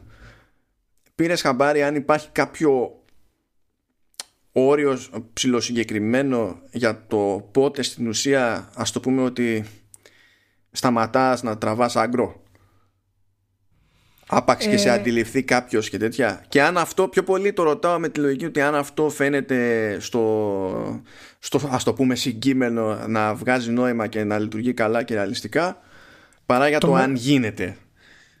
Το μεγάλο πρόβλημα στο λεγόμενο κομμάτι του stealth που έχουμε αντιμετωπίσει όλα τα χρόνια στο design και έχουμε προσπαθήσει να το λύσουμε με διάφορους τρόπους από το Assassin's Creed μέχρι το Splinter Cell ε, και πιο παλιά από το Tenchu ας πούμε είναι ότι όταν ο εχθρός σε χάσει από τα μάτια του ε, υποτίθεται ότι έχεις τη δυνατότητα να κρυφτείς ξανά. Αυτό είναι φυσικά ένα φανερό πρόβλημα. Έτσι και υπήρξε ανέκαθεν ένα πρόβλημα. Το Splinter Cell το αντιμετώπισε, αν θυμάσαι καλά, βάζοντας τους εχθρούς σε διάφορα state of alerts που λέμε. Δηλαδή, ναι, μεν σε χάνανε, αλλά πλέον φορούσαν αλεξίσφαιρα ξέραν ότι είσαι κάπου, ας πούμε. Συν το ότι το Splinter Cell ήταν πιο εύκολο γιατί υπήρχε πολύ σκοτάδι στις πίστες, οπότε ήταν πιο ε, φυσικό να υποθέσεις ότι δεν φαίνεσαι κάποιος και το ήρθε η ώρα, ξέρεις, να, να κάνεις την επίθεσή σου ενώ σε, όλοι σε ψάχνουν. Το Assassin σταμάτησε να ασχολείται με αυτό το πράγμα. Δεν έχει κανένα νόημα. Όταν φύγεις 5 δευτερόλεπτα από κάπου, ο άλλος σε ψάχνει. Σε έχει χάσει. Δεν, η Ubisoft δεν θέλει να ασχοληθεί. Το καταλαβαίνω γιατί είναι και άλλο στυλ παιχνιδιού εν τέλει. Το... Ηλία, Ηλία, ή, ή λες ψέματα ή δεν θυμάσαι τους Mercenaries. Δεν θυμάσαι τους Mercenaries. Καλά, οι Mercenaries δεν, θα σε κυνηγήσουν μέχρι το, το πυρήνα της γης. δεν μιλάμε για τα homing beacons τώρα, εντάξει. ε, η, η Naughty Dog το αντιμετώπισε αυτό το κομματάκι στο πρώτο ε, Last of Us και δεν ήταν εύκολο να κρυφτείς όταν υπήρχε η μάχη αλλά αν πηδούσες ένα παράθυρο έμπαινε σε ένα άλλο δωμάτιο. Οι εχθροί ήταν ξέρεις όπου πήγε. Να είμαστε ok. Εδώ έχουν βρει πιθανά την καλύτερη λύση μπορεί να έχουμε αυτή η γενιά. Και αυτό το άγκρο που λες σταματάει όταν κρυφτείς. Αλλά το ότι δεν σταματάει να σε ψάχνουν δεν περιορίζεται στα roots που κάνουν οι εχθροί. Δηλαδή θα ψάξουν το χώρο κανονικά. Ναι. Οπότε δεν είσαι ποτέ ασφαλής. Καλά, αυτό σε πρώτη φάση προφανώς παίζει ρόλο το send που τους βγάζει από το κλασικό path που θα κάνανε έτσι κι αλλιώς στην περιπόλεια. Το οποίο αυτό είναι κατανοητό, δηλαδή το, ναι, το ναι, καταλαβαίνω. Απλά ξέρεις, αυτό ισχύει και για τους human εχθρούς. Δεν είναι μόνο. Δηλαδή και οι human εχθροί έχουν αυτό το, αυτή την εξυπνάδα του να κοιτάξουν στο γρασίδι. Το οποίο δεν σε καλύπτει.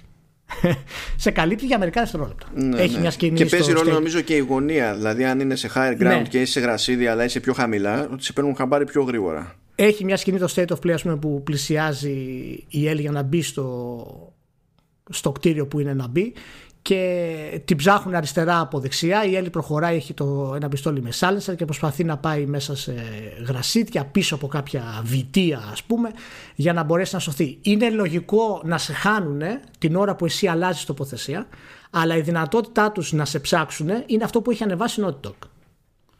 Και γιατί, για να πετύχει στην ουσία ότι ποτέ δεν είσαι ασφαλής.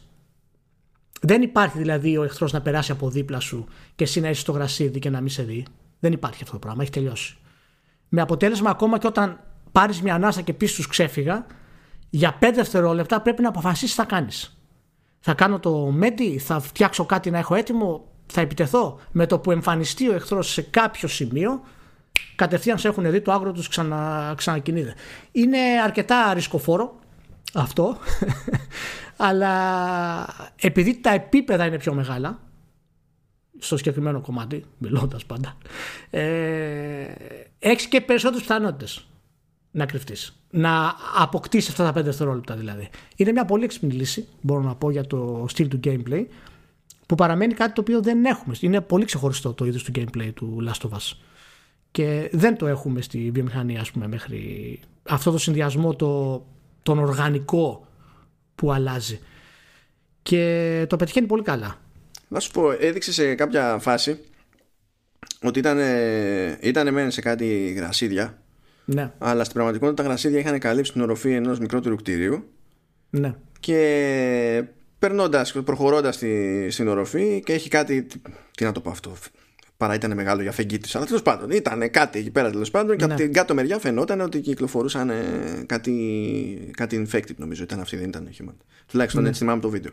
ναι. Ε, και το χρησιμοποίησε αυτό ως παράδειγμα ο Dragon για να πει ότι ε, έτσι όπως είναι στημένα τέλος πάντων τα, τα πράγματα και τα επίπεδα υπάρχουν και περιθώρια να αποφευθούν τελείως ρε παιδί μου κάποιοι εχθροί ναι. ε, εντάξει θα, θα, θα τη διαλύσω λίγο τη συζήτηση. Απλά να σου πω τώρα έτσι. τα, το κάνει αυτό ο developer και λέει πάρα πολύ ωραία. Είναι ρεαλιστικό, το δέχομαι. Καλή ιδέα, κάντο. Ποια είναι η, η, η θεωρία του developer, ποια είναι η πίστη του developer ότι θα το δει αυτό ο gamer και δεν θα σκεφτεί με την πρώτη πρέπει κάπως να τους λιώσω γιατί δεν μπορεί, κάτι, κάτι θα κρύβει εκεί κάτω. ναι είναι, είναι, είναι λογικό αυτό είναι λογικό αυτό. Και μάλιστα ειδικά στο Last of Us είναι λογικό γιατί χρειάζεσαι όλα τα resource που μπορείς να χρειαστείς. Ε, πρέπει να ψάξεις. Δηλαδή αυτό το επίπεδο που παίζει η Έλλη εκεί για να φτάσει σε αυτό το σημείο άμα δεν ψάξει, άμα δεν βρει resources, άμα δεν βρει να φτιάξει βόμβες, πυρομαχικά, ε, δεν θα τα καταφέρει. Είναι δηλαδή, αλλά πρέπει να, να, να, να επιλέξει την ισορροπία σου. Δηλαδή λες αξίζει να κάνω αυτό το, το encounter ή ας προχωρήσω άμα μπορώ να ξεφύγω και θα βρω μετά κάτι άλλο που χρειάζομαι. Δηλαδή αυτό το point to point ας πούμε gameplay για να αποφασίσεις κάτι ε, υπάρχει στο, στο Last of Us. Είναι όλα fluid. Όλα fluid. Και τα μενού ας πούμε, που μπαίνει, μόνο στο κεντρικό μενού βασικά μπορεί να κάνει pause. Έτσι, πρέπει να πατήσει το start, α πούμε. Mm, Ό,τι και να χρησιμοποιείς, ό,τι και να διαβάζεις, ό,τι και να κάνεις μέσα στο παιχνίδι, είναι real time. Είναι εξαιρετικός σχεδιασμός γενικά. Ειδικά για να το πετύχεις σε, σε μεγάλη διάρκεια, έτσι. Ναι, ναι, ναι. Ε, ναι, πες, πες. Φυσικά από ό,τι είδαμε στα γραφικά, μιλήσω για το τεχνικό τομέα. Ε, δεν μιλάμε, δεν μιλάμε, γελάμε. Ναι, όντως είναι το fluid αυτό που είπες. Ε, βέβαια, η, το εύρος των animation είναι για γέλια. Ε, για, είδες, sorry, τα λόγια μου έρχεσαι, δεν μιλάμε. Ναι, είναι, είναι, είναι εξωφρενικό. Ε, εντάξει, είναι, δεν, δεν φτάνει τα επίπεδα του Red Dead σαν λεπτομέρεια. Αλλά... Τι είπες ρε για παιχνίδι του Sony; Έχει, έχει, έχει τόσο περισσότερη ποικιλία από του Red Dead που είναι πραγματικά εξοντοτικό δηλαδή. Ναι, μεν η Έλλη δεν θα ανοίξει την πόρτα όπως θα την άνοιγε ένας πραγματικός άνθρωπος αλλά το κάνει αρκετά πιστικά αλλά μετά θα σπάσει ένα παράθυρο ας πούμε. Θα το κάνει, έχει, έχει τόσο πολύ ποικιλία το animation σχέση με το Red Dead που το Red Dead κάνει 10 πράγματα, 15 στην ουσία ε, που είναι πραγματικά εξωφρενικό. Είναι εξωφρενικό. Για να μην μιλήσω φυσικά για, το, για τους φωτισμούς και το συγκεκριμένο κομμάτι και όλα έχει εξαιρετικό έτσι, αίσθηση ατμόσφαιρας. Ε, ναι, είναι... Εντάξει, δεν μπορώ να μιλήσω γενικά για το τεχνικό τομέα, αλλά ειδικά σε αυτό το κομμάτι, δηλαδή, είναι, άμα το δείτε ξανά το State of Play, θα δείτε πώς έχει εξελιχθεί και η Naughty Dog μετά τον Uncharted 4 στο να παίζει με την κάμερα και τους φωτισμούς. Είναι πραγματικά στο απόγειο της, ε, της τέχνης της. Και να ξέρετε ότι όπως και να το δείτε το stream είναι άλλο όταν το εικόνα είναι ασυμπίεστη και είναι ακόμα άλλο όταν είναι με legit HDR σε, ναι. σε OLED και είναι άλλο καπέλο. Εγώ θέλω να πω πραγματικά ότι βλέποντας αυτό το πράγμα ε, η νέα γενιά πραγματικά θα μας φτάσει αρκετά κοντά σε φωτορεαλισμό. Θα υπάρξουν στιγμές που θα φτάσουμε κοντά σε φωτορεαλισμό. Πραγματικά, ειδικά τα παιχνίδια που χρησιμοποιούν φυσικά το motion capturing. Έτσι. Ε, έχει κάποιες διαφορές τις καταλαβαίνεις δηλαδή και στο βίντεο σε θέματα textures και στο πόσο λεπτομέρεια έχει η Έλλη το motion capturing μερικές φορές είναι ξέρεις, ανώτερο στην ουσία σε θέμα λεπτομέρειας από τα textures που έχουν δημιουργηθεί. Αλλά στη νέα γενιά δεν θα έχουμε αυτά τα προβλήματα μνήμης και streaming ας πούμε και σχεδιασμού. Οπότε ναι. Οπότε μέχρι τώρα οι εντυπώσεις λοιπόν από το βίντεο είναι πολύ καλές και μακάρι να μπορούσα να, να, πω αυτά που θέλω να πω. Με τον ακούτε, σφίγγεται τόση ώρα. Είναι... ναι, είναι σφιχτικό δηλαδή. Απλά επειδή λέμε να μην μπούμε φυλάκι. Ναι, δεν λέει. Τώρα έχουμε υπογράψει το NDA. Κρίμα είναι. Ο Μάνος μέσα, εγώ μέσα. Δεν θα ξαναπάρουν παιχνίδι. Κρίμα είναι τα παιδιά. θα τα κρατήσουμε. Θα τα πω εγώ στο Μάνο εκτός μικροφώνου, να το ξέρετε. Για να... Τα έχω πει ήδη κιόλας δηλαδή. Να μου φύγουν από μέσα μου. Δεν απαντώ σε Facebook Messenger. Ούτως ή άλλως. Αλλά ειδικά σε αυτή την περίπτωση δεν απαντώ, λυπάμαι. Αλλά χωρίς spoiler βέβαια και στο Μάνο. Ε, μπορώ να πω ότι είναι σε καλό δρόμο. Είναι σε πολύ καλό δρόμο η όλη κατάσταση.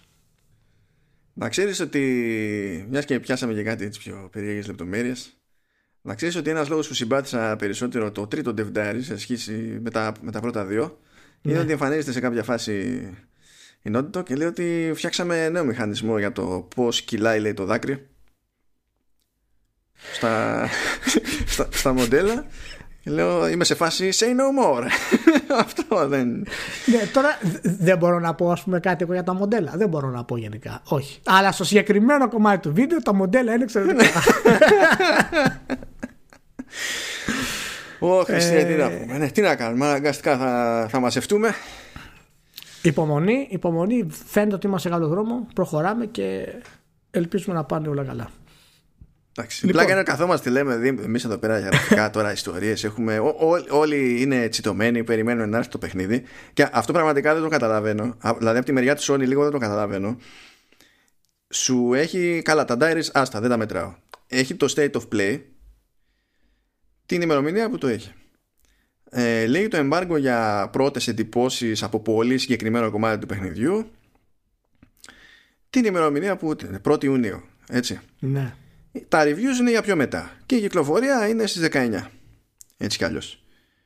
Για κάποιο λόγο 4 του μήνα λέει θα σας δείξω παιχνίδια PlayStation 5 γιατί, το, γιατί δεν περιμένεις λίγο ακόμα να φύγει Ναι. αυτό το λανσάρισμα; Να φύγει Περίμενε λίγο ρε παιδί μου. Τόσο δύσκολο, τόσο καιρό έχουμε περιμένει. Δεν μπορείς Ναι. να το αφήσεις να ξεμπερδέψουμε με αυτό το πράγμα. Εντάξει, έτσι κι αλλιώς είχες υπολογίσει ότι αυτό το state of play θα ήταν πιο event. Λογικά θα είχες media, θα είχες hands-on κανονικά, ξέρω εγώ, για εκείνο το τμήμα που έχεις υπολογίσει για, για πρώτες εντυπώσεις. Πάρα πολύ ωραία. Αλλά κορονοϊός, δεν μπορούμε να τα κάνουμε όλα αυτά. Καταλήγουμε σε ένα βίντεο εκεί που είναι πολύ συγκεκριμένη παραγωγή. Πιο απλή υπόθεση, με αρχή, με- μέση και τέλος. Πάρα πολύ ωραία. Ένα, ακόμη πιο εύκολο δηλαδή να πεις ότι άστο λίγο άστο λίγο παιδί μου, μην το εντάξει ξέρω εγώ άσε λίγο τα γραφικά του PS5 πιο μετά δεν... Ναι, άστα λίγο. Οπότε καταλαβαίνετε τώρα ότι ακόμα και αυτό το OK που έχουμε πάρει για να μιλήσω για τα impressions του Last of Us 2 είναι στην ουσία ψιλοψέμα. Δεν μπορώ να πω σχεδόν τίποτα στην πραγματικότητα. Έτσι. Θα πω αυτό που βλέπετε. Α πούμε και ναι, επιβεβαιώνω ότι είναι πολύ καλό αυτό που βλέπετε. Αλλά δεν μπορώ να πω ούτε γενικά αν είναι καλό, ούτε γενικά είναι κακό, ούτε αυτό, ούτε το άλλο, ούτε Ναι. τίποτα. η αλήθεια είναι ότι αυτό είναι, είναι λίγο άκυρο σαν Είναι διαδικασία λίγο άκυρο. Ναι. ε, με την ίδια και δεν είναι αυ- αυτό το, το παθαίνουμε συχνά πυκνά όλο και από κάποιον δηλαδή ε, το έχουμε πάθει με Cyberpunk που κάνεις ολόκληρη ιστορία κλείνεις το ραντεβού λες είμαι ο καλύτερος είμαι ο καλύτερος θα δω το, το legit gameplay με εξηγήσεις κανονικά από developer εκεί live κομπλέ όλα του πάνω βγαίνεις ξέρεις ότι έχεις ώρες μπροστά σου. Πρώτα απ' όλα έχεις ώρες μπροστά σου με, με ραντεβού στη, στην έκθεση. Μετά λες ότι γενικά όταν καταφέρω και φύγω από το εκθεσιακό, καλό είναι για πρώτη φορά σήμερα να φάω. Και τα λοιπά. Και κάποια στιγμή λες, αν έχω ενέργεια, αν αντέξω, θα προλάβω να βγάλω και το κείμενο του Cyberpunk από τις εντυπώσεις αυτές. Και βγαίνει μετά η CD Projekt και βγάζει το βίντεο χήμα στο, στο δίκτυο. Και λες, δηλαδή, εγώ τώρα τι θα κάνω, θα περιγράψω το βίντεο που έβγαλε online. Ε, ναι, ναι. Ε, είναι, ε, λίγο, είναι λίγο τέτοιο. Τουλάχιστον να μπορούσε να πει γενικά impressions, χωρίς φυσικά να πεις τίποτα για story, για χαρακτήρες κτλ. Αλλά από τη στιγμή που μπορούμε απλά να σχολιάσουμε αυτό που είναι στο βίντεο, δεν μπορούμε να πούμε ούτε πώς λειτουργεί γενικά το stealth, Ναι, ούτε ναι. για την ποικιλία των εχθρών, ούτε για το πώς το AI λειτουργεί. Αλλά τέλος πάντων. Και εδώ Ε, αντίστοιχα στην ουσία περιορίζονται οι πρώτες εντυπώσεις σε ένα τμήμα συγκεκριμένο ε, που μόνη της η Sony περιέγραψε όσο ήθελε να περιγράψει λίγες μέρες πριν δώσει στον τύπο το περιθώριο να το περιγράψει εκείνος. Και είναι λίγο awkward ας το πούμε έτσι. Ωραία. Ωραία. Εντάξει, λοιπόν, είμαστε OK. Μάλλον θα επιστρέψω εγώ τώρα στο Last of Us και την άλλη εβδομάδα πάλι δεν θα μπορούμε να πούμε τίποτα. Να το ξέρετε. το review πότε ανεβαίνει, μάλλον. Α, Δηλαδή ας μην θα πω το γράψω ημερομηνία, εγώ, ε, μην, μην πω αλλά- ημερομηνία γιατί δεν θυμάμαι αν μπορώ να πω ημερομηνία για το, για το Ο ρημάδι. Χριστός Είναι, και Παναγία, έχει, ναι. είναι τέτοιο κατεβατό με τα bullets. Ο- Αυτό γίνεται, αυτό δεν γίνεται, αυτό γίνεται, αυτό δεν Ναι. γίνεται. Αυτό αν γίνεται μπορεί να γίνει μόνο υπό αυτές τις συνθήκες και να περιορίζεται νομίζω- εκεί που δεν χάνεσαι νομίζω- μετά λίγο. Νο- νομίζω το είδα στο δίκτυο ποιο είναι το, το embargo. Οπότε ε, κάτσε να δω review embargo Last of Us 2 Πάμε, θα, θα ανακαλύψουμε τώρα, θα, θα ζήσουμε στο Vertical Slice για πρώτη φορά το λεγόμενο real time follow-up. Ναι, α- α- αποκαλύφθηκε το. Ναι, the review embargo lift date for the Last of Us Part 2 είναι 12 Ιουνίου, παιδιά. Το πρωί Εντάξει, κιόλας. εντάξει, 12 Ιουνίου λοιπόν. 12 Ιουνίου. Εντάξει. Οπότε όποιος και να μας κατηγορήσει τώρα και λάθος να έχει γίνει, άμα το έχουν πει, τη- και η Κουτσί- αν το έχει πει και η Κουτσή Μαρία διεθνώς, too late. Ναι. Οπότε θα, τη, Πολύ ωραία. θα, τη, θα τη σκαπουλάρουμε. Αυτά τα όμορφα. Ελπίζω, Αυτά τα όμορφα. αφόσον δεν θα μπορέσουμε να πούμε κάτι παραπάνω για The Last of Us την επόμενη φορά, στο επεισόδιο 76, ελπίζω να έχει κάνει και κάτι άλλο ο Randy Pitchford μέχρι τότε, για να μην βαριόμαστε, όχι τίποτα άλλο. Ναι, ναι, ναι. Να είστε όλοι καλά, θα σου μπροστά μαζί. Ραντεβού την επόμενη εβδομάδα. Και καλό καλοκαίρι, παιδιά. Ξεκινάει το καλοκαιράκι. Καλό Ξεκινάει το καλοκαίρι. καλοκαιράκι. Δεν Τι έχουμε, Ιούνιος, φτάσει τι στο Ιούνιος. ηλιο... δεν έχουμε φτάσει στο ηλιοστάσιο. Έλα, σταμάτα, μην είσαι τέτοιος. εντάξει, εντάξει, εντάξει. Μπορείς να είσαι στο λιοστάσιο. Ε, μα- Λοιπόν, να είστε όλοι καλά. Ευχαριστούμε πάρα πολύ. Τσαου.